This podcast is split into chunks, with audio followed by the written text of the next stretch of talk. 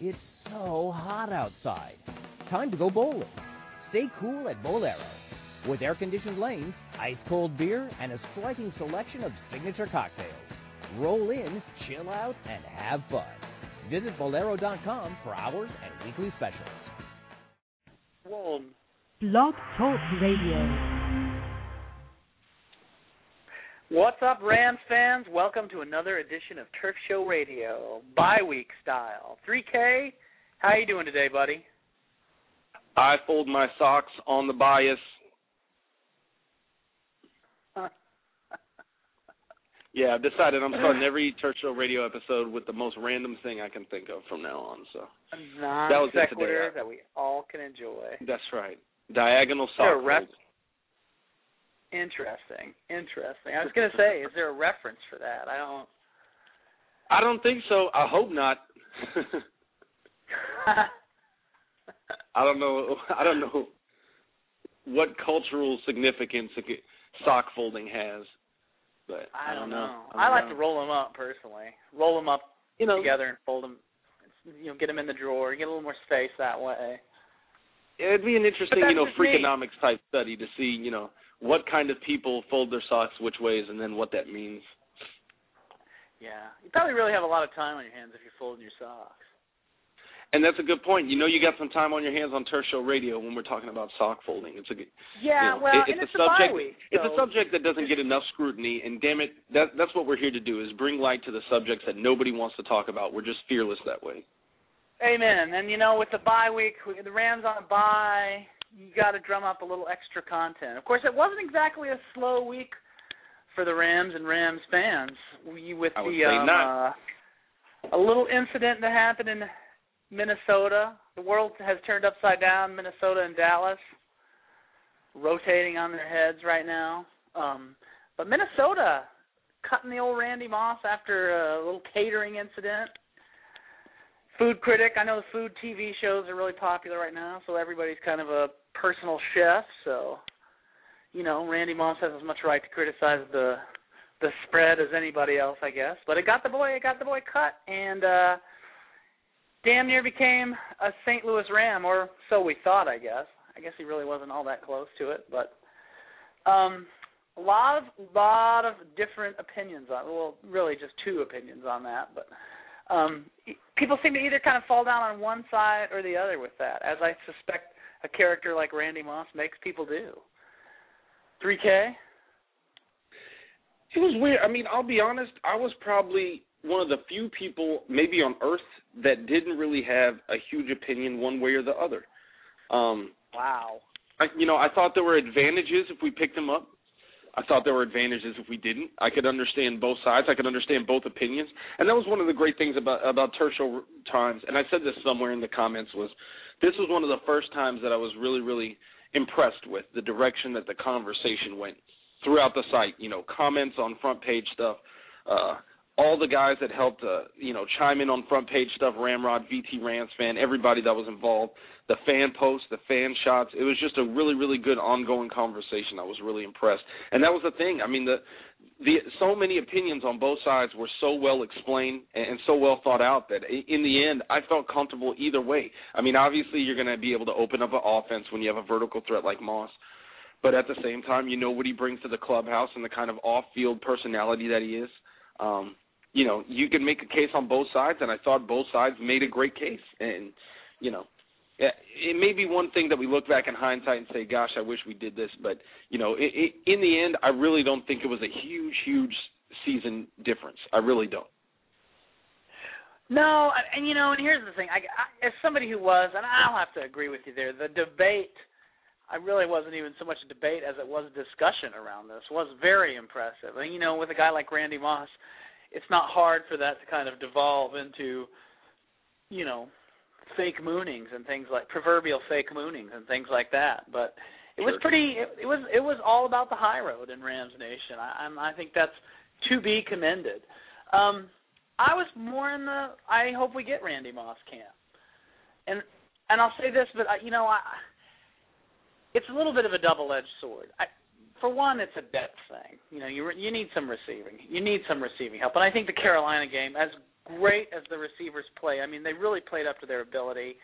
They really they really came to play. They went above and beyond. I'll have to give them all the credit in the world Brandon Gibson and Robinson and Amendola.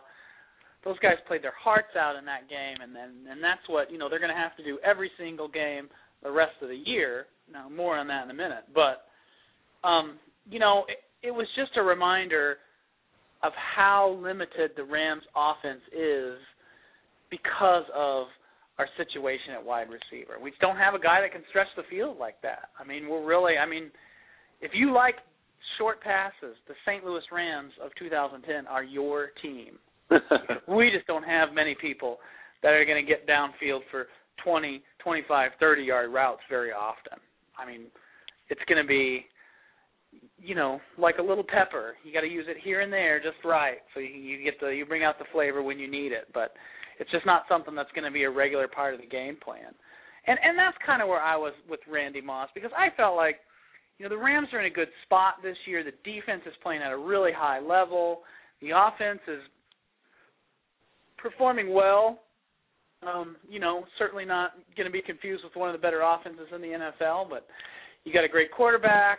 You got receivers that are kind of more character actors as opposed to the leading leading men, but you know they're they're playing a role. And you got Steven Jackson, of course, and you got an offensive line that's playing well. But it's uh you know I, I thought bringing in a guy like Randy Moss, you would have really probably given the Rams a made them a very favored contender for the division title. Now that said, I don't know how much further in the playoffs you would have gone. I mean, I still don't see the Rams even with a Randy Moss or Vincent Jackson even matching up well against some of the other, you know, high flying teams right now. But at the same time, you know, it would have been a one year rental deal and and I don't know if that would have been the right thing to do for the sake of you know where we are in this kind of establishing this franchise and, and moving forward and building kind of a new team for a new you know a new future.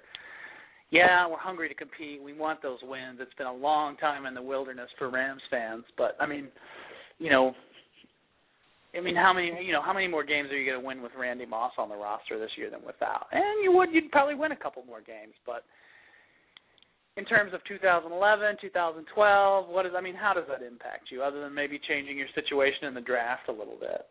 Um, it gets you to the playoffs. It maybe gets you know it, it's good for the fan base, which I I think is really the important thing here, and I think that's that. But you know, I, I, having said that, you do the risk of having a guy like Moss in the locker room.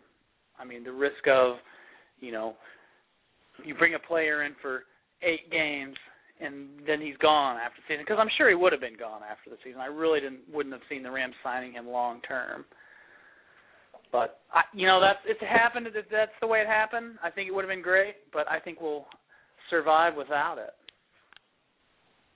Yeah, there's just some there's so many facets to bringing him on that I just don't think get enough attention. A lot of it is the nerdy kind of football stuff that you know only places like TST are going to discuss you know, how much does the playbook change when you bring on Randy Moss? You know, if you're bringing him in on a vertical threat, with, with the way the Rams' offense has been designed, you've got to change some of the plays so that those routes become inculcated in the kinds of things you're trying to do.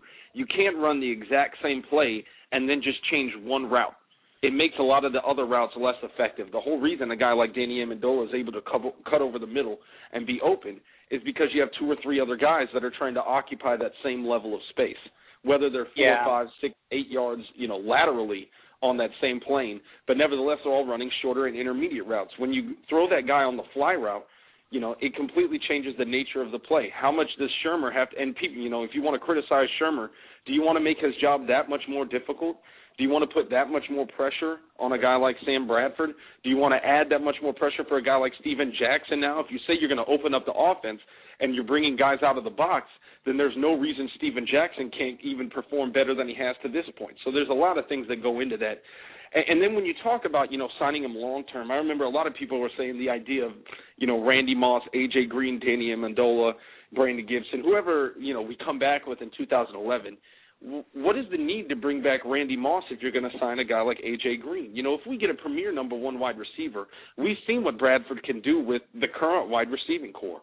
If you want to yeah. add a young guy like AJ Green who's going to grow up with Sam Bradford, what do you need Randy Moss for at that point? I just don't see the need in, in the value in spending that much on two guys that are going to take a lot of money to keep around a rookie that's going to go as high as AJ Green and a veteran that's going to command the kind of salary that Randy Moss does. I just don't see why the Rams would want to invest in, in a duo like that. Now, a guy like AJ Green, sure, bring him on, but to add him and Randy Moss seems like a waste of you know capital. Yeah, and and speaking of capital, I mean, you know, Moss wasn't, uh, you know, you throw around the term rental, but you know, it wasn't a cheap rental. It wasn't a it wasn't a basement sublet for the summer. I mean, this is a three and three and a third million dollars for eight games. That's a lot of money for a Rams team that probably doesn't make a lot of money right now. You know, and that's assuming that kind it, I was just going to say that's Go assuming that as old as he is, that he stays healthy through the last eight games. Yeah. Well, and you know, automatic. I mean, when you're a Rams receiver, you're at automatically at a little, a little higher risk of injury than you would otherwise be. As as soon as you put on the jersey, your injury rating, you know, on Madden goes up 15 points. That's right. That's right. It's just something about being a Rams receiver. It used to be the Rams offensive line. If you were a Rams offensive lineman, you were going to get injured. Now it's receivers. So maybe that's progress, I guess. I mean, depending on how you look at it. I'm an optimist today. I'm going to say it's progress, but you know, that's the way it is and I you know, like I say, I think it, you know the Randy Moss thing could have come turned out either way. It, it turned out the way it did and it'll probably be all right in the end. Um you know, uh DB Cooper brought up a good point though. Um, the compensatory pick. Had the Rams signed Moss and then he sailed away in free agency next year, the Rams would have had a compensatory pick out of that. And now that's all assuming the labor situation is resolved, of course, which sure. it could very well not be. So yeah, I mean, with all the predictions and the stuff we talk about next season, so much of it is already sitting on a paper plate that we don't even know if the table's going to be there. The CBA who knows how overwhelming it's going to be? Who knows what kind of changes it's going to bring, whether it's to the draft, free agency, to the game itself, to management, to week to week changes, 18 game season, preseason, whatever it is. You know, it, it, there's so much in the air that's yet to be resolved. It's going to be interesting to see how all that plays out. Yeah, absolutely, absolutely. 3K. Um, it looks like all the comments we have online right now. You've got a You've got an outline there in front of you. What what what do you want? To, what should we? What subject should we hit next? I I feel like we've probably done as much Randy Moss as we really can. Yeah, you know, I guess we can skip and go back to the Panthers real quick so we can get that out the way, and then we'll go to the the fan topic of the week for Show Radio. I forgot how to pronounce it. I got it written down. It's something like Fatasawitzer or whatever. Um, which is going to be looking at the second half and our schedule coming up after the bye week this you know the latter 50% of the season, and it's going to be really important for the franchise. Uh, you know, moving ahead and getting ready for a future that that has to include greater successes than we've had in the last four or five years. But I, I think part of that was you've got to get the games done the way we did against the Panthers. It was you know sloppy in parts. It was a little bit uh what's a good way to put it? Just wasn't crisp. There were things that you wanted to see get done by there, but in the end you got the W. Um you know, and, and the bottom line results sometimes are more important than the way you get there. And, and maybe most importantly is that I think we're seeing this defense really develop an identity, and it's a hell of an identity. Yeah, absolutely. And and that was what was you know, and and it occurred to me you know, watching the Panthers game, and then you know the what we just talked about in terms of the dimensions of the offense with Randy Moss. Is I you know I think that it wasn't like you say 3K. It wasn't a perfect game. It wasn't you know necessarily um, a game without pardon me a few uh, you know a mistake here and there but you know uh, it's a it's a it's a the strategy I think that you see from the Rams right now is what we have with our offense let's move the let's control the ball let's keep our defense reasonably fresh and let them do the heavy lifting and you know kind of win the game with you know, two touchdowns. I mean, only one time this season have the Rams scored more than two touchdowns in a game. And you know, it seems like you com- considering where the Rams offense was last year, that's you know, a trip around the world. But considering where the the Rams offense ranks with the rest of the NFL right now, it's you know, solidly in the bottom fifth of the in the fifth of the league there. Oh, sure. But it's it is what it is, and you know you're just gonna have to take. Now I'll say Carolina's defense isn't a pushover defense. It's not a, you know that wasn't that wasn't a group to be taken lightly. They don't have the sack totals that some of the other you know like Seattle did when when they came to the dome a few weeks ago. But you know it wasn't a, it wasn't a defense to be taken lightly. So, um, you know I, I like what we saw from the Panthers game. I really thought that was probably Bradford's best game of the season. He didn't have his most gaudy stats out of that, but you know, a solid effort. His accuracy was amazing. The receivers didn't drop balls. Um, I think you know Robinson, Gibson, Robinson, and Amendola. I couldn't tell you how many times they were targeted, but they, you know, only each one of those guys had one target that they didn't catch, which is a pretty, right. you know, you can't complain about an effort like that. You can't complain about that at all as ugly and as snub nosed as the the passing game may be sometimes, that's you know you got to give the receivers some credit for that. You saw the tight ends kind of step up a little bit. Fells, uh, oh Manawani had a good one. I was probably I butchered the guy's name, but you know what? Uh, what would you? The Illinois Mike, man, Illinois Mike. Illinois Mike, that's right. Um, 3K. You look back on the game. What you know? What what stood out to you as kind of maybe the where uh, you know an area where they need to do a little better next time? You know, if I look at it, I'd say there's two areas that I'm really enjoying the progress of this team. Number one is Sam Bradford settling into what I would call his 2010 role, and that is it's not dink and dunk; it's about managing the game. And he's managing yeah. the game as well as you could possibly expect a rookie to do. Out of these last three games, you know, even the one against Tampa Bay that we lost, but in these last three games, you're seeing a guy who's taking the things that a defense is giving him. He, he's not making stupid plays. He's using, you know, limited talent in his receiving corps to great effect, and he, he he's making the right adjustments when they come. Whether it's checking down into wide receiver screens before the you know before the snap, whether it's adjusting the way that he moves throughout the pocket because he's you know he's proven that he's got enough mobility. I'll put it like this: he's not Bulger, you know, when it comes to a lack yeah. of ability to get outside the pocket and make plays happen. Um, and he's really settling into that role. I hope the bye week doesn't throw that off because he's can you know you're almost seeing a week to week improvement, and it's not very pretty. The offense isn't very glamorous. There's not a lot of stuff that you can expect him to do down the field but that's because the opportunities just aren't there, and that's the thing. He's he's becoming a very very effective game manager, so that's a great thing to look at. The defense, you know, I talked about previous weeks, and I think you might have thrown the stat up there at how good we're doing in, in protecting down the field.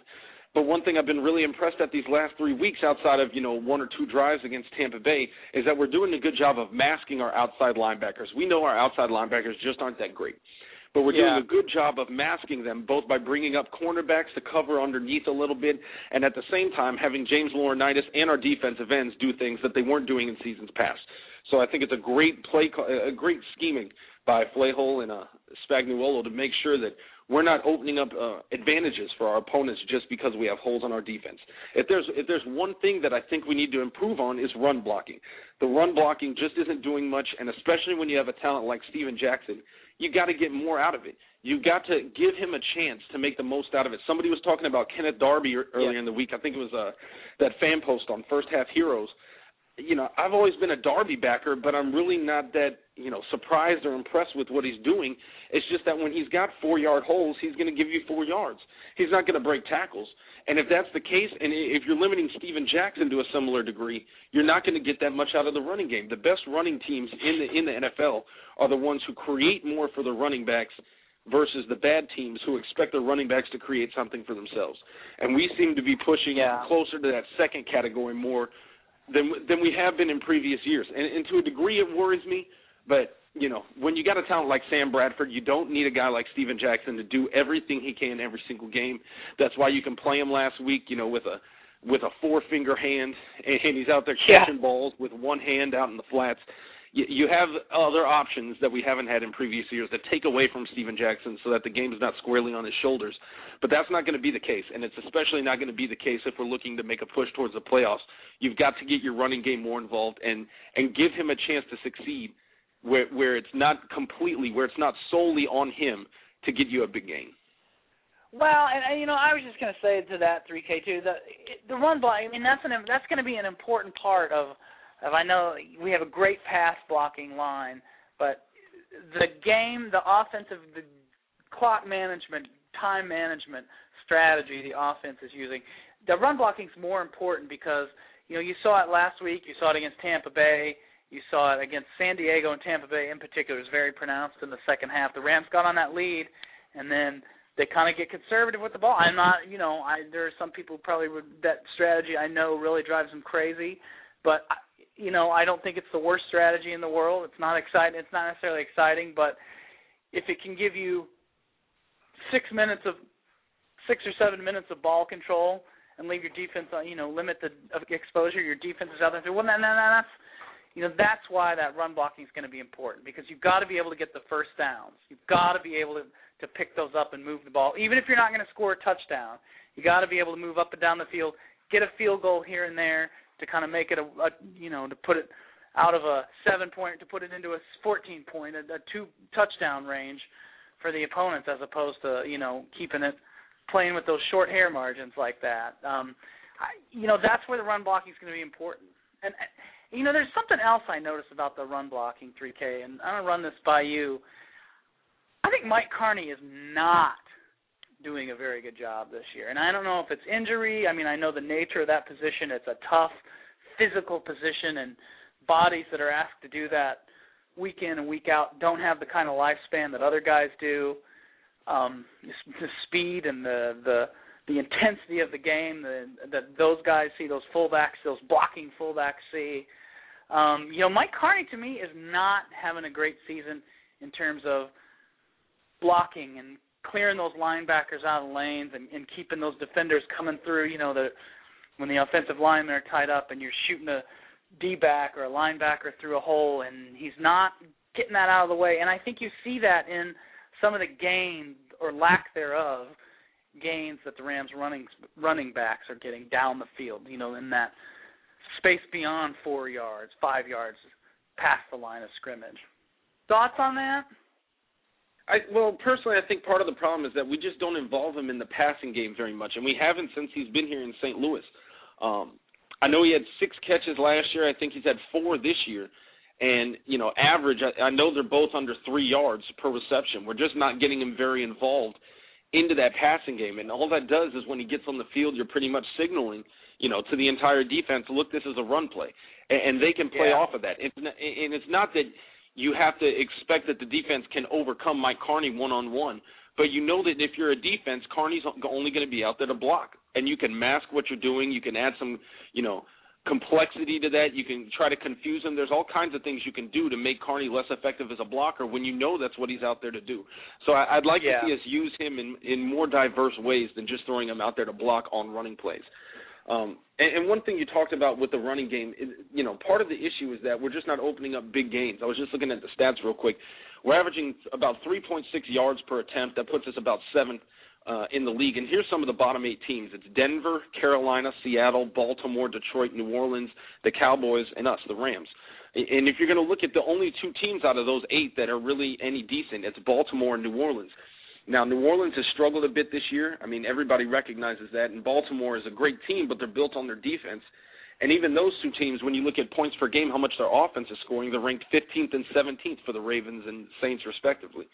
So all these teams that are, you know, running the ball poorly aren't scoring points. If you're going to try to uh, use the run as an effective piece of your offense, yeah. you've got to get more than as few yards that we've all been getting and, and it's just not going to work. It's not going to work, especially when we get into the second schedule. And maybe this is where we segue to it.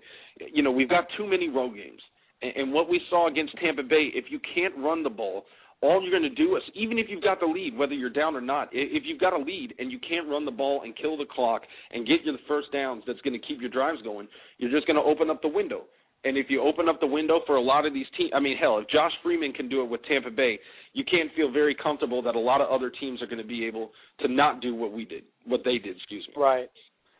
Absolutely, and you know we've got games coming up against Atlanta and New Orleans and Kansas City. I mean, those are, um, you know, not to mention the division games that are always tough, just because they're, you know, this is a fairly evenly matched division this season. That's uh, uh you know, especially when you start going out on the road, like the Rams are going to be doing a lot in the second half. Um, seems like as good a time as any to switch over to the old uh second half schedule. What do you think there, 3K? You know, it's tough. You got five road games and three at home. Um we got three divisional road games. You know, we had Seattle and Arizona already at home, so the, those two remaining are both going to be on the road, and then you've got a a one and one against San Francisco, where we each give each other on home field. You got Kansas City, that's going to be at home. You got New Orleans on the road, Denver on the road, and Atlanta at home. So it's not like there's a lot of easy opportunities. Out of those three home games, you know, strangely enough, you might have to say San Francisco seems like the easiest one. Um, you know, it, yeah. if we go one and two at home, and, and seeing that we haven't won a road game yet, knowing that there's five road games remaining, it might not be the prettiest finish to the season. Um, you know, you're you're going to have to have you're going to have to have the team step up in other areas that they haven't thus far. You're going to have to make some more out of the takeaways. We've done a good job at getting the ball uh, for, out of offense's hands. You know, whether it's killing drives and, and helping them go three and out, or just stemming them once they get after the 50. Um, but but we got to see more out of that game. We got to see more electricity, whether it's an interception return for a touchdown, that pick six, whether it's a big fumble return on a sack, whatever it is. We're going to have to get more of that, especially on the road, because you know those kind of plays take crowds out. Um, and then and then on the offensive side, I think it's what we talked about. We know this team can can get up ahead of teams in the first half, and we know that we have a tendency for whatever reason to to let it go in the second half. But you've got to get a running game going, whether it's earlier, whether you get the running game going earlier in the first half so you can keep it going in the second, or ensuring that you get it going in the second. It's got to be one or the other. You can't play these second halves without a running game and expect to win that many games. Yeah, absolutely. And, and you know, I think this first game out of the gate at San Francisco, that's a tough game. I mean, San Francisco is a two-win team now, and that's not, you know, by the standards of the rest of the league, that's not that's not anything special. But you know, they're at home. They're going to be coming off a bye themselves. They've got, um, you know, I don't know what Alex Smith's status is. Are you? Will he be back at that point? What, what's his I haven't looked. I haven't really looked, but I, I don't know. Because I, I, you know, I, as you know, Alex Smith is the butt of many jokes, but he's an effective quarterback. If he's not, you know, even if he's not the kind of guy that you want as the long-term you know, at this point in time, face of your franchise. But you know, he, he's an effective quarterback. He's got stats on par with Sam Bradford. Now Sam Bradford's a rookie, and Alex Smith is a fifth-year veteran. So take that for what it's worth. But you know, where we are at this point in time, that's not an easy matchup. Now, you know, Troy Smith had a good game in London last week against Denver, but you know, Denver's not a good team either. Um, and you know, that's another team the Rams are going to face, but they're going to be in Colorado for that one. I don't, you know it's a it's a tough game, and I think if the Rams are really gonna if they're gonna if they're gonna come out and have a strong second half, I think that first game at San Francisco is one they have to win. They absolutely have to win. They're one and, and one some, in the division this year, but Say yeah, what? I was just gonna say there's some interesting storylines going into that game. I mean, first off, you have both the Rams and the 49ers have a bye this weekend, so that's two weeks where where both of us are going to be preparing for the other. Um, and and it's a statement game either way. If if San Francisco can come out and win that game, you know, you know they've won three out of their four. If they win against us, they've already won two out of the last three, so that'd be three out of the last four. They're going to have a lot of momentum going into their second half schedule, and for them it looks a little bit easier maybe than ours does. Um, you know, if they're going to pull themselves back into contention in the NFC West, you've got to assume that this is a must-win game for the 49ers. But on the flip side, if if St. Louis comes out and wins, I mean, you look around the league. Seattle's got New York this weekend. You've got to assume that New York's going to put it on them because the Giants are looking really, really good. Arizona's got, yeah, and they don't have Matt Hasselbeck either. No, and, and that's going to be really difficult for them because Okung. his experience is huge.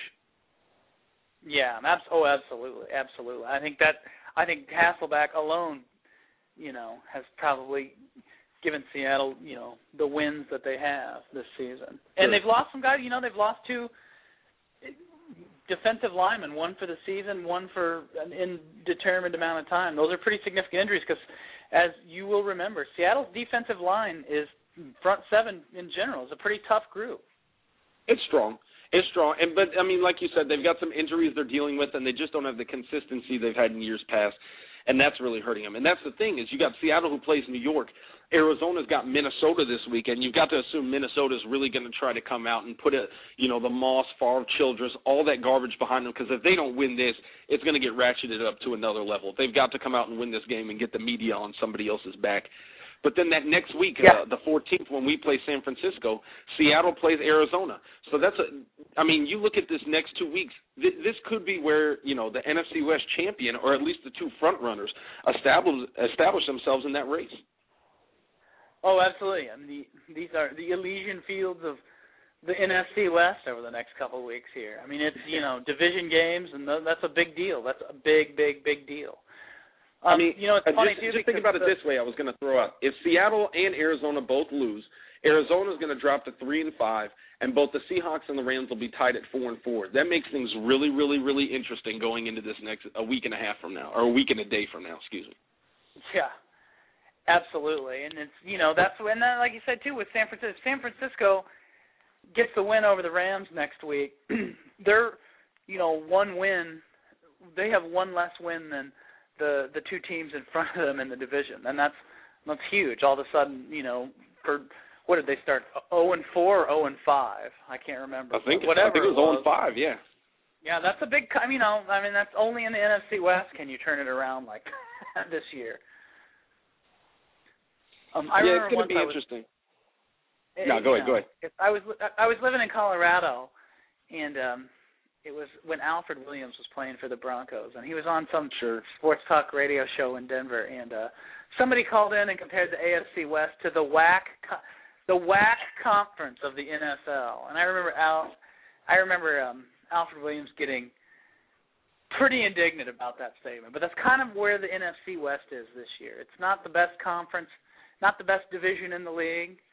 Um, I think as the records will show, but if you like neck and neck horse races, it's the one to watch. That's for sure.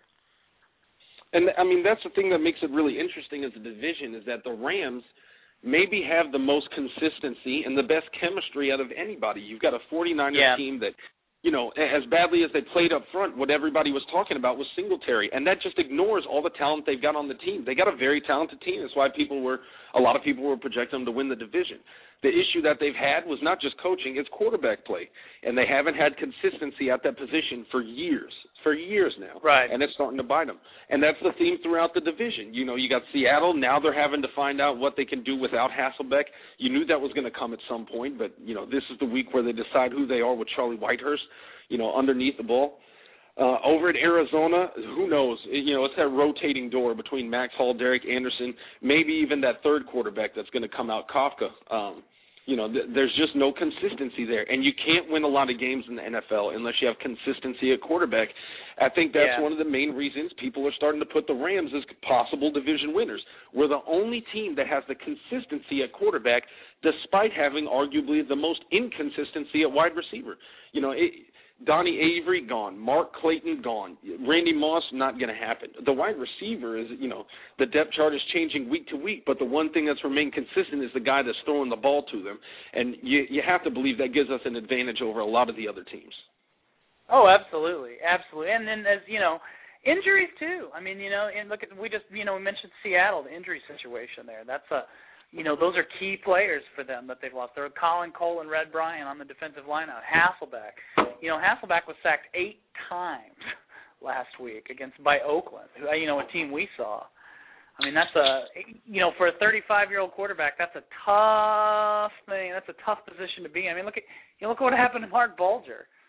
Um, you know, after the years of Mike Martz offense abuse, it's uh, it takes a toll, and that's you know, you, you I like where the Rams are at injury wise heading into the stretch run of of things versus the versus the other teams. Um, you know, another thing with San San Francisco's defense, nothing to be taken lightly. Manny Lawson looked like a man possessed last week. They can play. You know, I they can play. I, absolutely, absolutely, and they've still got Justin. You know, they got Justin Smith, you got Manny Lawson. That's a tough. Patrick obviously, Willis, you've got Patrick Willis. Patrick Willis. I mean, you know, it's it's it sucks for Laurinaitis because he should be the best middle line. He'd be the best middle linebacker in almost any division in the NFL. But you know, he's just not quite a, as great as he is. He when he'll get there. But you know, Patrick Willis is still the man, and that's he's a awesome. tough group to face, especially for you know, an offense like the Rams that's fairly limited. That's why I say, I don't want to lay too much hyperbole into the whole situation, but it's a tough game next week. It's nothing to be taken lightly, despite what the record may say. And, and that's the approach that we're going to have to take down this stretch, down this last half of games. If you want to be taken seriously as a division contender, you get you have to assume that people are going to have you as the target. That they're going to come out and say, "Look, these guys are trying to win the division. We've got to hold them off." With five divisional games, you know, San Francisco, Seattle, Arizona, they're all going to be looking at saying, this is a game we need to win and a game we should win. They're led by a rookie quarterback. They haven't been that good historically. We've got to go and beat the Rams, especially when we're at home. You, you got to assume that that's going to be the target. You can't take a single week off if you're the Rams. Absolutely not. Absolutely not. Um, 3K, you know, predicting the second half of the Rams season, I've seen um, – you know, a few of the uh, St. Louis Post Dispatch guys and Mike Sando at ES over at the ESPN NFC West blog, you know, they still look at the Rams team and they still see them finishing the season with five to six wins. And now, you know, after watching where they've gone through the first half of the season, that seems a little preposterous. But you know, you're looking at the second half schedule. It's you know, it's it's not it's not a far out prediction. So I thought maybe um you know, looking through the second half schedule here, some tough games ahead, some key division matchups. Well, how many games can the Rams win the second half, assuming assuming things, you know, stay the course injury wise and things like that? You know, it's so tough. The the biggest issue is road games. We haven't won one yet, and we've got five on the road. Uh, how about this? You down to go game by game, and we'll each throw out our own individual predictions, and we'll just see how they sync I think up. That's a, I think that's a great idea. Well, then let's do it, man. First game San obviously Fran. is going to be the one against San Fran in the in the Bay in Cali. It's a big one. It's a big one, but I, you know, to me, I think the I the Rams will win this game because they have to. Now we say it constantly that oh, it's a must-win game, it's a must-win game, but this is the one they have to win. A, if they want to be a legitimate contender for the division, and B, to come out and establish themselves in the second half of the season. That yes, we're young, we're inexperienced, but we can win on the road. This play you're seeing from us is for re- for real. They've got to win this game. So I'm going to chalk that up You as know- a win. You? I, I'm gonna play the foil, man. I know this might heat up some people, but I'm I'm gonna go with a loss. Here, here's what I'm looking at. Here, here's how many points the Rams have scored at home. I'm going game by game: 17, 30, 20, 20, and 20. On the road, we've scored 16, 6, and 17. The offense on the road just isn't getting it done. I don't know if it's a crowd factor. I don't know if it's adjustments and the coaching staff is trying to make certain things happen with the play calling and with the, you know, the actual tactics that play themselves out on the ground, but it's not getting done. And I think San Francisco is just a team that you can't afford to have that happen, whether you're playing in San Francisco or in another country on the other side of the earth. And so for me, th- this is a game I don't think the Rams are going to be able to get it done, but they have a chance to come back in Atlanta the next week and, and really get back on the right road. What do you think? Uh, you know, to me, that's I look at that Atlanta game, and I think that's by far the toughest game of the second half. Um, you know, Atlanta looks like we'll have Dunta Robinson back. I mean, I think they're going to have him back this week, but you know, he should be back up to full speed by then. Uh, I don't see the Rams winning that one. I, I think that Atlanta is just way more talented than the Rams are. I'm a, I'm agree with you, man. I think Atlanta's one of the more underrated teams in the NFL, um, and specifically the I- NFC. I really think they have something that they could build on going into these next couple of weeks, and if they get it going, I, I they're going to be a force. I, I think I predict. I look at Atlanta, and I think they'll go deep, deep, if not deep into the playoffs, if not represent the NFC in the Super Bowl. They have just as much chance as as any of those top flight teams in the NFC right now. They're really strong. And here's a stat for you in point differential. The best team in terms of point differentials right now, Green Bay. They've given up 40 less points than they've scored. Second is Atlanta. They've scored 36 more points than they've given up. And two losses. They're a really, really strong team. They're two and two on the road and three and zero at home. I really think Atlanta has a chance to to turn it on, like you said. So I'm predicting loss at that one.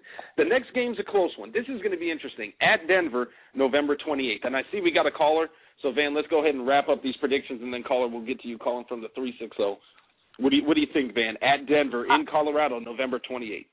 Uh, you know, that's a team the Rams can beat. Um, you know, the Denver passing offense was pretty stout there for a while, but it's really slowed down, and it's a good matchup for the Rams in terms of offense and defense. Um, to me, that's the one road game I think that they really have to win. They they really the easiest road game they have in the second half. I think they'll win. I think they'll get that one. I'm with you. I, I, the the problem, I'm with you. I, I got a victory in that one, and the reason why is I have no idea who Denver is. They're one of the most, not even bipolar, you could say tripolar teams in the NFL. You have no idea what you're going to get out of them. You may get Kyle Orton going for 450 yards one week. The next week, they, you know, he may turn over the ball four times. The defense is the same. You had a defense that, you know, gives up 24 to the Jets that gives up 24 to San Francisco, gives up 59 to Oakland. I don't know what the Broncos are doing, and I don't know what they're trying to do eh, from week to week. So I think St. Louis has a good a, a good chance of of taking advantage of that in, inconsistency in Denver. That next week though, we get back to divisional games uh, at Arizona. What's your call at Arizona. Uh, you know that's a tough one. Um, I, you know I like you know we've we've seen Arizona. We lost a close one to Arizona to start the season at home. Um, you know I don't know. The Rams can win that. They're capable of it. It, it just it's going to depend on how things are going. I, 3K that's that might be the toughest one on the list to predict. In all honesty, looking looking you gotta give me a call, man. You got to put it down on paper, brother. Ah, uh, all right. I'm gonna say it's. I'm gonna say it's a win. Homer it's a, it's a good call. in full effect. It's just not great. I got to say that's a loss. Here's why. Arizona's biggest issue is not that they don't have the offensive weapons; it's that they don't have somebody loading the gun. It, you know, whether it's Max Hall, Derek Anderson, whomever. I think over the next five weeks, I think Arizona's going to get it figured out. Um, they may not get it figured out anywhere close to what they need to really compete either in the division or throughout the playoffs. But they've already had their bye, so they're going to get some things going. Minnesota, Seattle, Kansas City, San Francisco. Two of those games are on the road, Seattle and San Francisco at home. I don't see why Arizona can't win both of those, and if they do, they've got a leg up in the division, and I think they keep that going against us. It sucks to say, but I think that's going to be another loss. Uh, that next yeah. week, it just gets that much tougher, man. At New Orleans, December 12th. That is a tough matchup because I'll tell you one thing that I, you know, I, I I'm really happy with the play of our secondary this year. I think they're, I think they've been great. The pass rush has been great. They've paired well together. I, I just, I, you know, if New Orleans plays like they can play, then they've lost some ugly ones this year, and they've damn near lost a couple more that they should, like Carolina, for instance. Um, yep. You know, that's a tough one, and and I think you going by talent, you've probably got to give it to New Orleans. Yeah, I, I'm going to go with New Orleans on that one too. They they still got some relatively easy games left on their schedule: Carolina, Dallas, Cincinnati. All three of those are on the road, but all three of those are before they play us. I see no reason why New Orleans isn't going to get it going. You know, Super Bowl defending champions. They, they know what they've got to do to get back there this year. I think they start putting the pieces together before their final stretch run, uh, and one of those is going to include us, unfortunately. So I'm going loss as well. You got a loss on that one? Is that what you said? Yeah, I do. I do want to make sure I, I get these accurate. I don't want to misquote you, man. But the next week, this is going to be an interesting game. St. Louis comes home, and they got Kansas City. What do you think? Uh, the Governor's Cup. Uh, always an exciting time to be a Missourian. Um, you know, Kansas City started off the season real strong. Um, I think they're coming back to earth a little bit. I think a home game for the Rams. Um, I, I, the Rams can win it.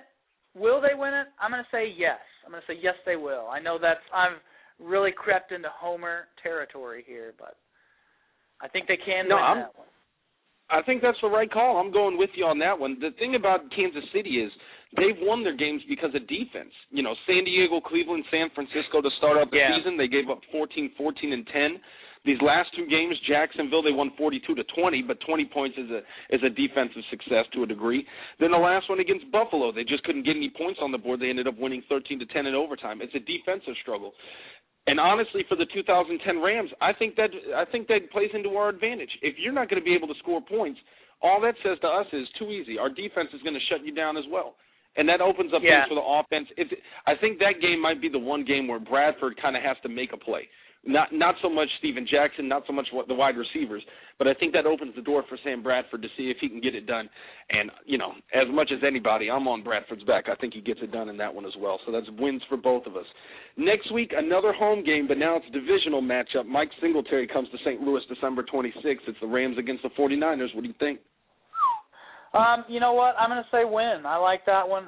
I like the Rams at home on that one. I and I go back to my I predicted the win at San Francisco next week, it, which is probably a little bit more against the odds and in defiance of logic. I think I think at that point in the season, um, I, I think the Rams can beat them at home. You know, and I'm looking It's- back. I've got four wins already in the second half, and, and doesn't I got. I think right. it's five. I, I hate to be five now that you got San Fran, but that's good, man. I mean, the the truth is, there's no reason not to think the Rams can't do it based on what we've seen the first half. But as much as we've watched football, as much as I talk about it, that means you're not going to see that in the second half. The random things always happen in the NFL. The wins that could, Yeah. you know, the wins that'll never ever happen, Buffalo over Baltimore, are the ones that get that close because it's that crazy. Against San Fran, I'm going to say win. My heart says loss because I really think San Francisco is going to get closer back to the baseline in the second half. But I think this is a game where St. Louis at home, when they can almost sniff, you know, a chance at the division, if they can, you know, in a must-win situation. I think Spagnuolo rallies the troops and they get it done for another win. At that point, they'd be seven and seven and eight with a, with a chance to get into an eight and eight season. Maybe the way things work out in the NFC West, that's good enough. But a lot of it comes down to the last game, the first game of 2011, January 2nd, at Seattle. That's this is a defining game, isn't it? That that's a tough one. I Seattle, I mean, has been consistently one of the hardest places for any team to play, and and uh, you know now that's a team too where it's already looking like injuries could be a factor on their season. Um, but you know if if Seattle has Hasselbeck at that point in time, I, and he's playing at, a, at at the level he's been playing this season, which isn't a high level, it's an effective level, not a high level. I think this I have to give that game to the Seahawks as much as I hate to. Yeah, I'm going to do it too, and I'm going to do it for a random, random prediction. I really think the weather is going to be a, an issue in that game.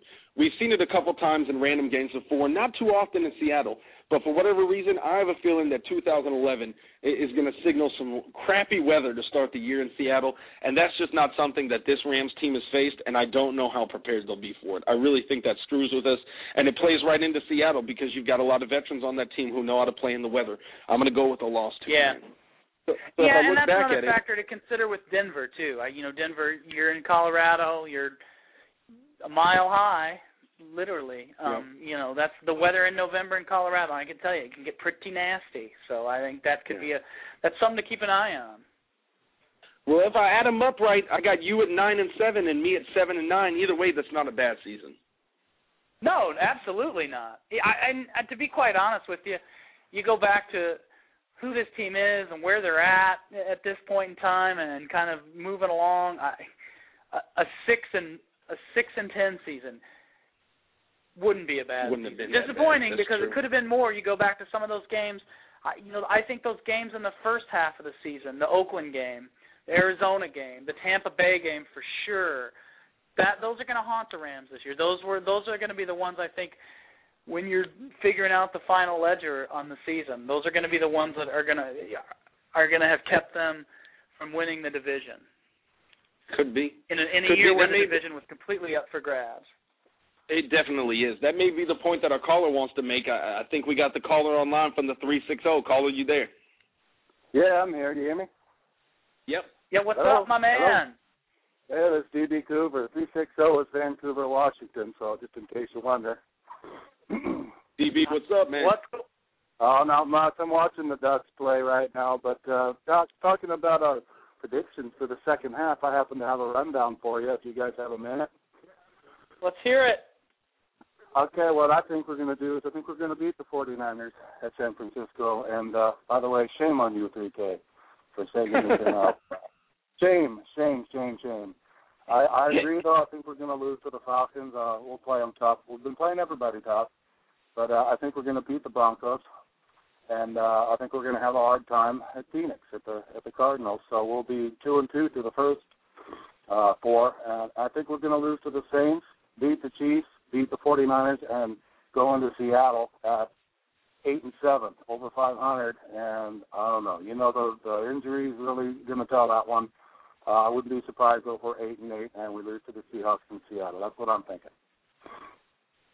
There you Uh, go. that- I- that's, a, that's, a, that's a very reasonable reasonable prediction, I think. Yeah. Yeah. Well, you know, I think we're better than our record indicates. A couple of our games could have gone either way, but we lost. Uh, and, uh, and you know, I think our offensive and defensive lines are just head and shoulders uh, better than they were last year, and getting better all the time this year. I can't think of a better place to improve, and so I'm I'm, I'm thinking we're going to hold steady on our current pace and at least do as well as we've done the first half. I like the way you think, my man. I like the way Yep. you think. All yeah, right. I'll, well, I'll throw a ran- I was just going to throw a random prediction at you, DB, before you get out of here, man. Out of the three games that the three of us all predicted we'd lose, that's against Atlanta on the 21st, uh, in New Orleans on December 12th, and in Seattle on January 2nd. All three of us predicted a loss. Now that I look at that, I can say 100% certainty we'll win one of those games. Okay. All right. Well, if we do, it'll be the Seahawks. At least I got. That'd be great. You gotta hope. I, to And me, that the- one would be the sweetest one, just because you know you're beating Yeah. Seattle. Even if you don't, you know, you're not going to make the playoffs. It wasn't a year where you really probably favored or expected to make the playoffs back in August, but uh, you know, it would be pretty sweet, nonetheless. The Yeah, the I- perfect capper on the season. I have every intention of being at that game too. Uh, you know, I hope it works out anyway. I've got kind of a busy work schedule, but uh, that's the one I plan on being at. So, you know, I've got a couple Cool. bunch of Seattle Seahawks friends who who really need me to be there just to help them out. You know. Absolutely, absolutely. Yeah, it'd be a great way Anyway. to finish the season. And, and I'll say this: whether we finish seven, nine, eight, and eight, or nine and seven, if we win that game, I, I can't think of anybody who's not going to pick us to win the division in 2011. No, Uh, absolutely yeah. not. Oh yeah, it's it's not about records this year, but next year it is. Yep, that's exactly right. Definitely, definitely. All right, guys, I'm gonna let you go. It's a good show so far. Keep listening. DB, Hey, thanks, thanks, a lot DB. for calling in, bud. You betcha. Bye bye. 3K, it's nice to have some. It's nice to have. I mean, you know, we're going through the schedule here. It's not. There's got some. It's got some bumps, some hurdles, some roadblocks on the way. But uh, you know, you think back this time last year. It's nice to have a little optimism out there finally, huh? Well, and the thing is, it's realistic optimism. You know, there's no oh, reason absolutely. to think that we. If we've won the four games that we have, and three of the games that we've lost have been this close that we were in them, Arizona, Oakland, and this, you know, the Tampa Bay game. I mean, if you think hypothetically, we were that close to being seven and one. Who know? You know, who knows what we predict if we're seven and one going into those last eight games? There's a lot of things that have improved, and, that's you know, part of it is having the coaching staff and the kind of experience that they get working with similar guys year in year out. Chris Long, James Laurinaitis, and now adding the young talent that we have, Sam Bradford, uh, you know, Roger Saffold, Jason Smith th- there are things moving in the right direction, and you can't deny that. The question is how fast they move in the right direction and what the ceiling is. Yeah, absolutely. Um, I, you know, it's gonna be interesting to watch it all play out. It's gonna be great, man. I'm Absolutely. excited more than almost you know what for the last five years. I'm more excited to see this second half than any other. Yeah, definitely. And you know, you can't you just can't deny the the turn. And, and you know, you mentioned Bradford and Saffold, and uh, you know, you can't come back uh, enough of when you look at the Rams of the recent past versus the Rams of this year. What a difference those drafts have made. I know it's something we say again and again, but it just it's the lifeblood of a successful NFL team, and the Rams finally It have is. that going in their favor. You, you can almost separate any good team from any bad team just by looking at how they draft. When you when you come out and you're going to take guys like Klopfenstein, Tye Hill, whomever, you know, guys mm-hmm. like that, you're just not going to win that many games. You don't put yourself in position to win. But when you get Bradford, Saffold, Jason Smith, Chris Long, James Laurinaitis, Bradley Fletcher, you're using these picks, and then you're getting even contributions deeper in the draft. It's that. It's almost that simple. You know, I hate to I hate to simplify things into black and white, but that's one of the few areas in the NFL where I can where I feel really comfortable doing it. If you draft well, you get big performances out of your early guys, and you get depth performances out of your late round guys. You're going to win games in the NFL. No, absolutely, absolutely. Um, you know, a guy that's kind of interesting to watch. I, I you know, and this seems like as good a time as any to shift into draft talk since we're at the bye week here at 3K. Um, but before we get into the actual the pros, the nuts and bolts of the prospects, what do you think about Jerome Murphy's season so far? You know, part of the problem is that Jerome hasn't had a lot of opportunities. When you bring in a guy like Kevin Dockery, who starts off as your nickel corner, you know you've got Bartell and Fletcher. You're limiting that guy to you know fourth quarterback status, and Part yeah. of that may be because he was a rookie, maybe he wasn't catching on to the system as much, but he just hasn't had as many opportunities out as a lot of other guys. Now, I'm not going to put him on the same par uh, on the same page as this guy, but if you look at a kid Talib over at Tampa Bay, great cornerback that came out of Kansas a couple of years back. I was really really high on him as a prospect and I was disappointed at how he played at first when he got to the NFL. But you're seeing right now his talent starting to click and he's he's turning into one of the best corners in the league. I don't know if that's the path Jerome Murphy's taken on, but for a first year, while it may be disappointing, the one asterisk I'd put on it is that he hasn't had a whole lot of opportunities. But he's made some big plays. He's made some big plays. Yeah, you know, he's been a contributor on special teams too, which I think is a key thing. Now it was a different, you know, Bradley Fletcher was the guy the Rams. You know, he got some opportunities just because the Rams were, you know, they were just in a position where they had to turn to Fletcher. They didn't really have much choice in the matter, and you know, it worked out great. I mean, I think Fletcher's been a real, you know, solid addition to this team. You know, we've mentioned him already today, but that's uh you know, um the difference that makes is amazing, you know what I mean? Um Sure, and I mean that you go back and you look at Saffold and Bradford and those guys, the, the the level they're contributing at, it's amazing. And the thing is, when you get that much experience, there's no reason to think that they won't get better when you if you can come in and play at the level that you play as a rookie, you've got to get better every single season, especially through your first four or five seasons. So, you know, when you look at guys like Chris Long, James Laurinaitis, Bradley Fletcher, Jason Smith, Roger Saffold, and Sam Bradford, the future looks good for the Rams, man. I'm not gonna lie, the future looks really, really good. Yeah, and you know another draft to kind of, and then another draft coming up to to you know to take some more talent in that, and then that's a you know and one thing the Rams they haven't you know looking back on now I think in April or May whenever the draft ends up being next year I you know when the Rams have that second round they didn't make the Vincent Jackson trade. They're going to have that second round pick that they you know they they've hung on to. That's that's you know I think that come April May we'll we'll very much appreciate that. As as nice as it would have been to have Vincent Jackson on staff uh, I think it'll be nice to have that second round pick again, given the kind of talent we've been able to pick up in the second round the last few years. Sure, and especially if you look, if we haven't gotten Vincent Jackson or Randy Moss, you, as much as some people are looking at outside linebacker, interior line, you know, maybe defensive line, I, I don't see how you go through the first two rounds of this next draft and not take a wide receiver. It almost seems like it almost seems like it's mandatory.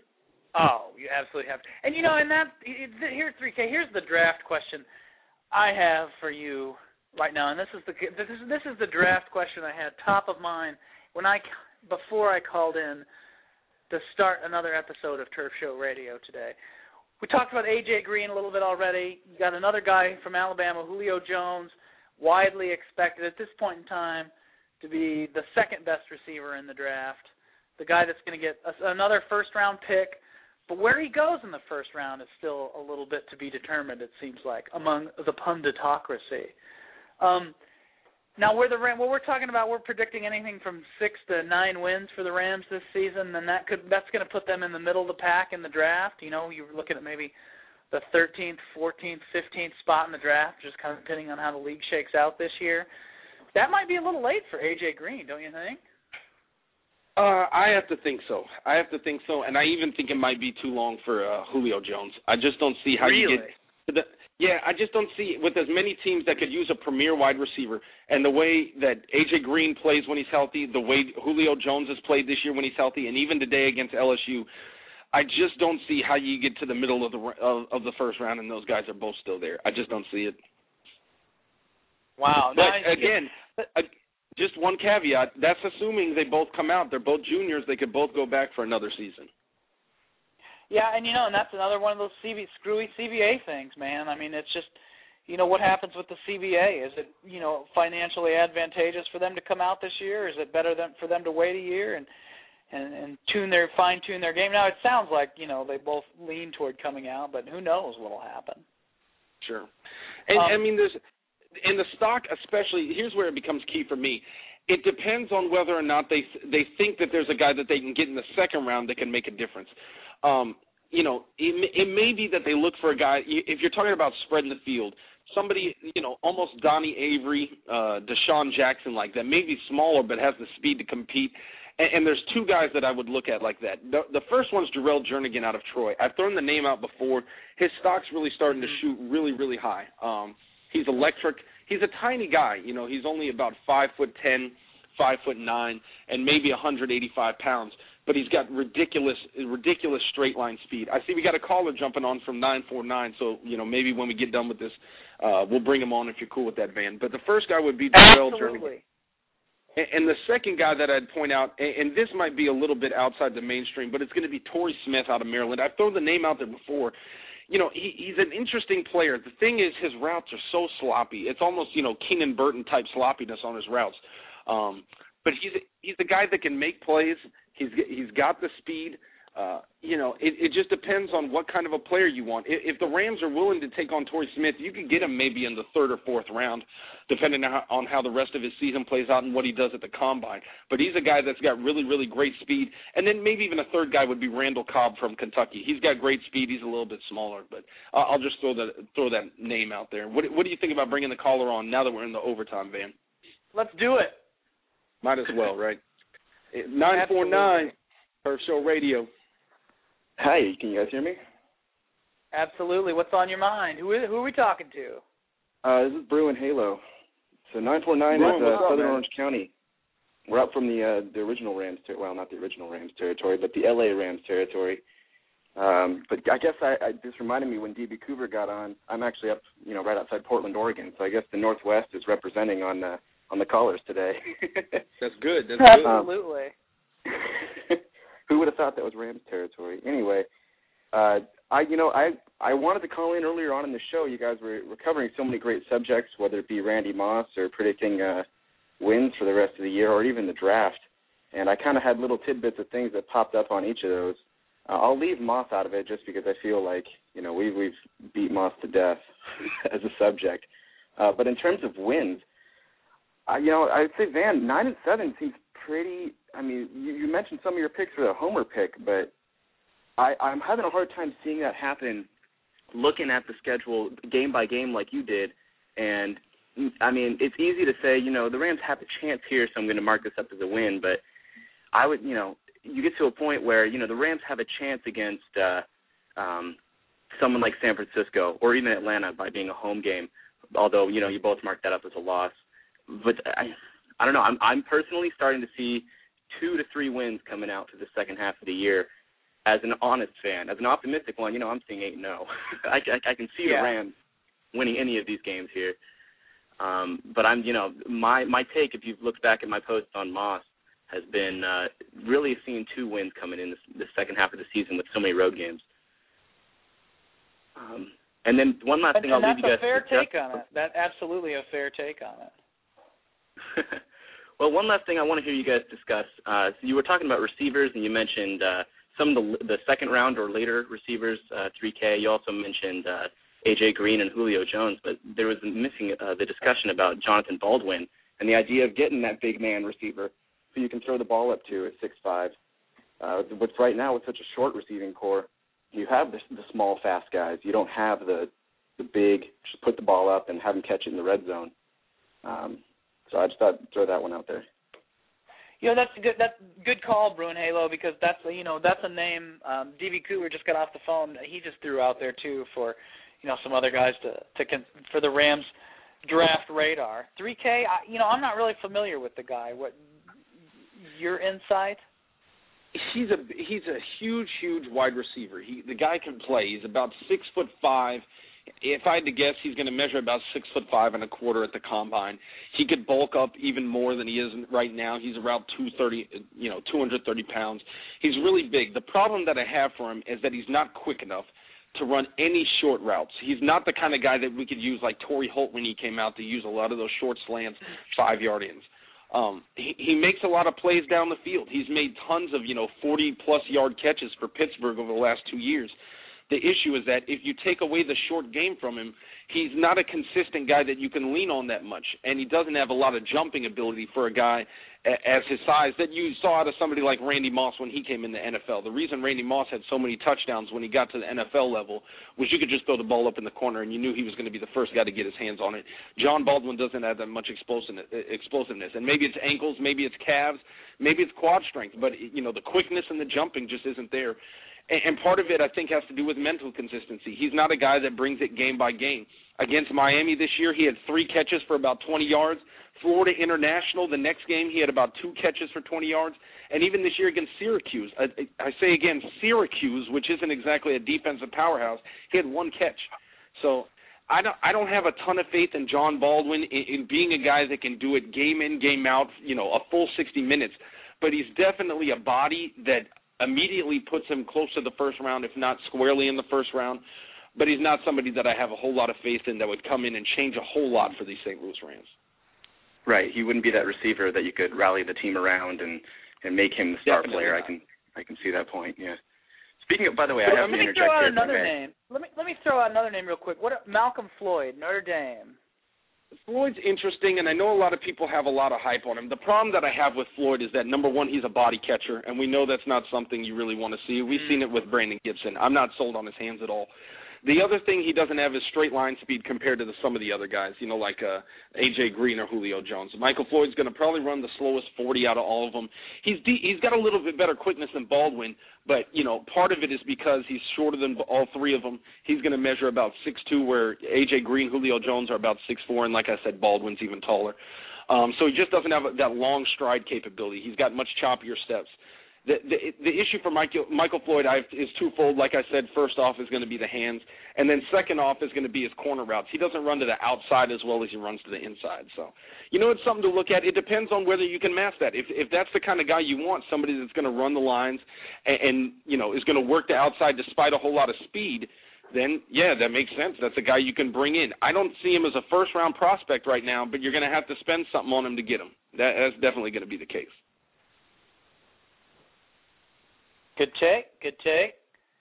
Bruin Halo, you still on the line with us? I'm with you.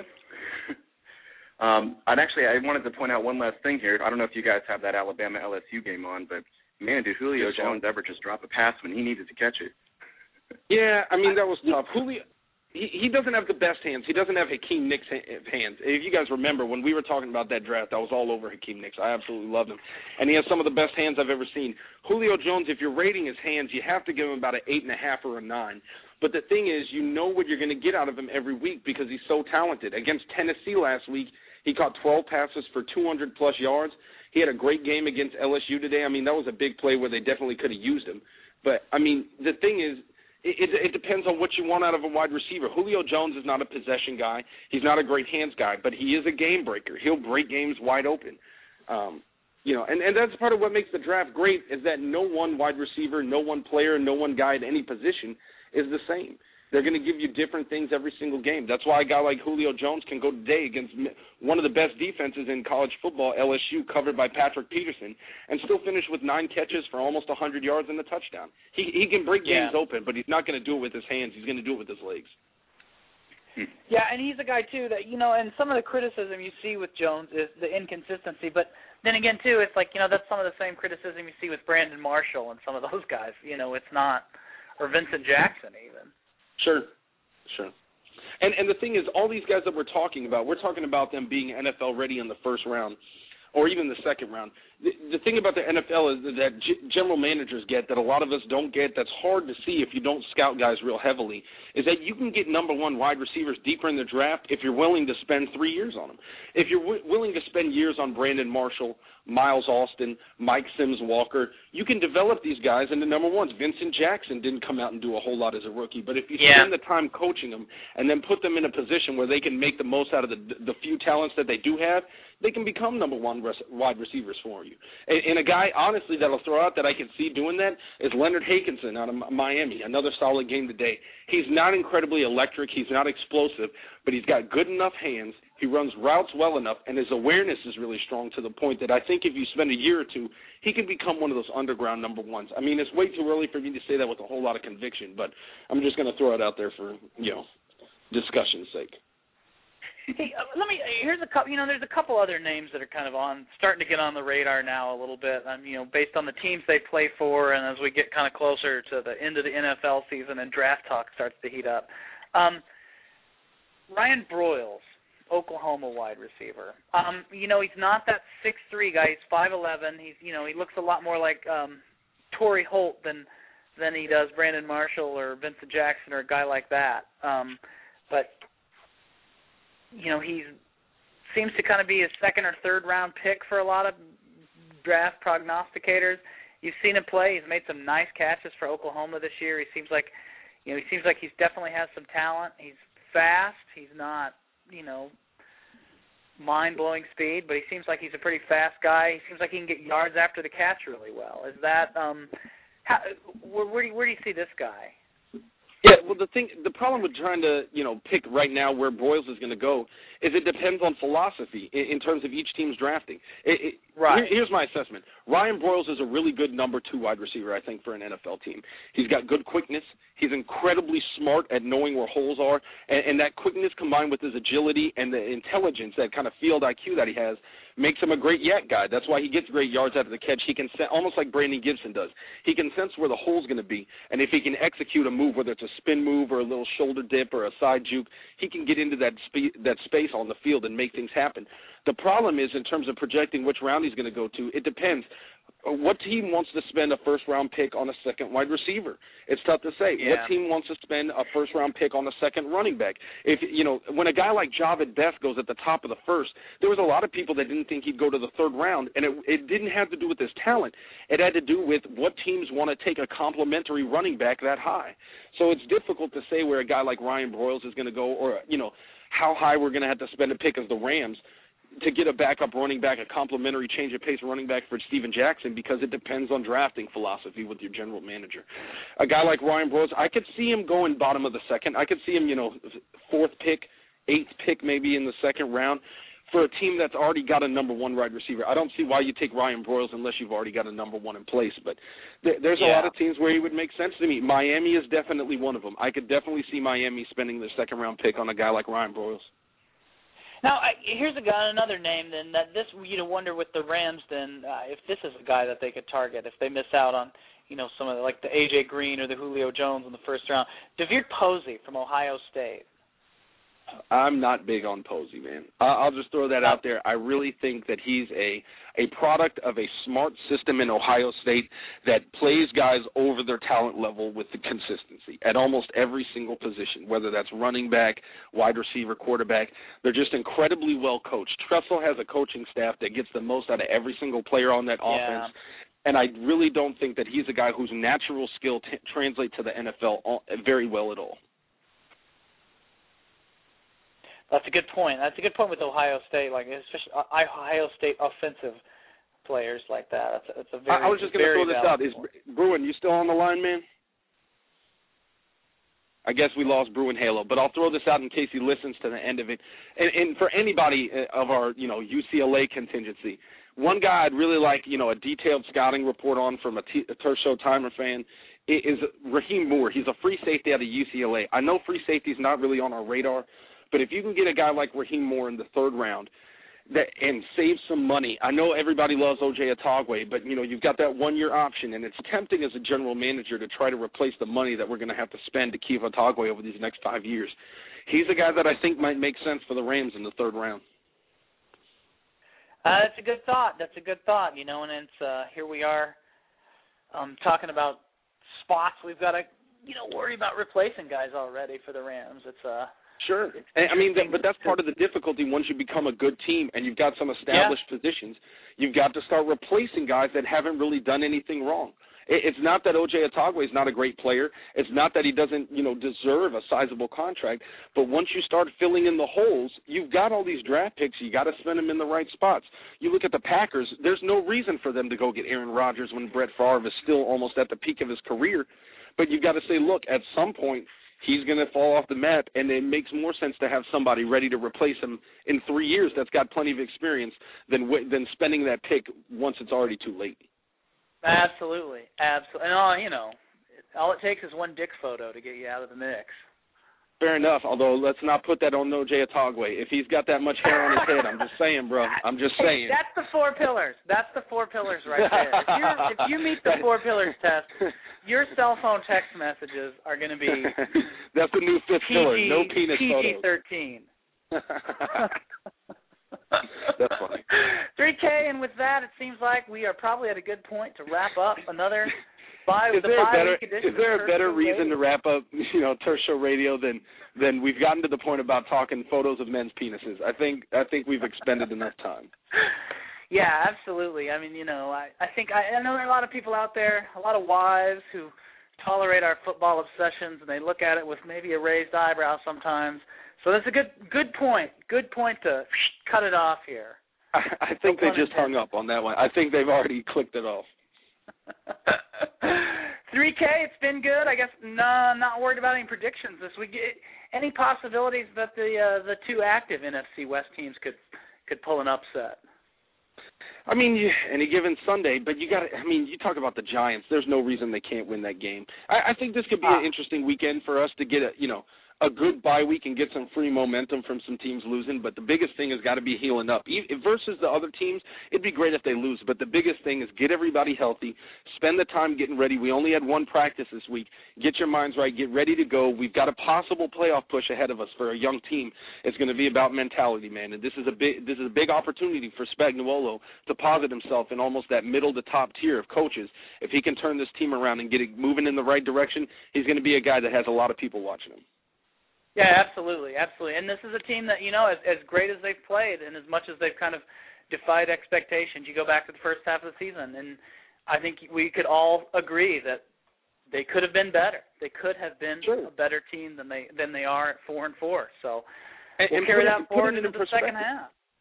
I was just going to say, put it in perspective. All we've really done is pull ourselves out of the basement. Now, that's not easy. Sure, give credit where credit's due, but that's nothing compared to pulling yourself out of the basement, then getting yourself closer to the playoffs, and then executing in the postseason. That's what makes great great coaches.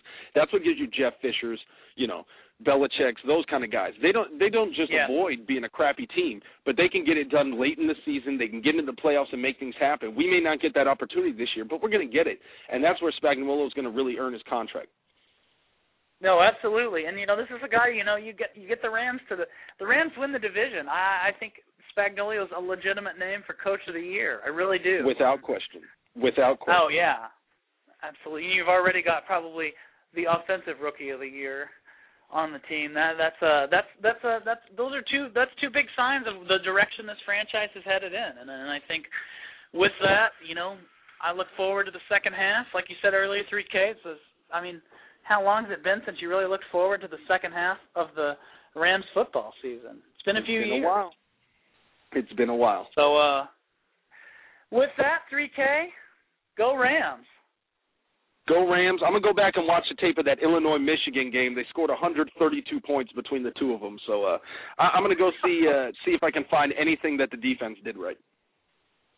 And I'm gonna go see if I can find a, college that'll pay me to come there and um talk about football with them. So while you're doing that, I'm gonna work on that 3K. Enjoy the week Fair off. enough.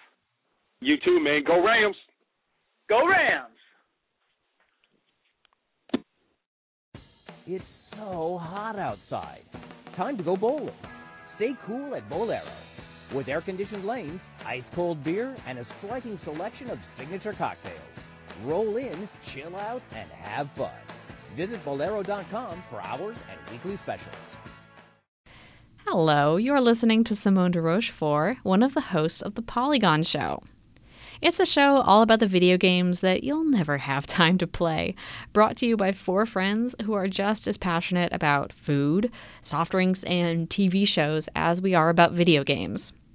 Every Friday, we bring you a new hour of personal stories, like how we found the best way to play Yakuza Zero, or even what happens when you play so much Zelda that you hurt your hands and can't play games anymore. Above all, we just have a really good time talking about the games that we love. Check out the show on Apple Podcasts or your favorite podcatcher. You can also find us at Polygon Show on Twitter and send a tweet to say hi. Thanks for listening.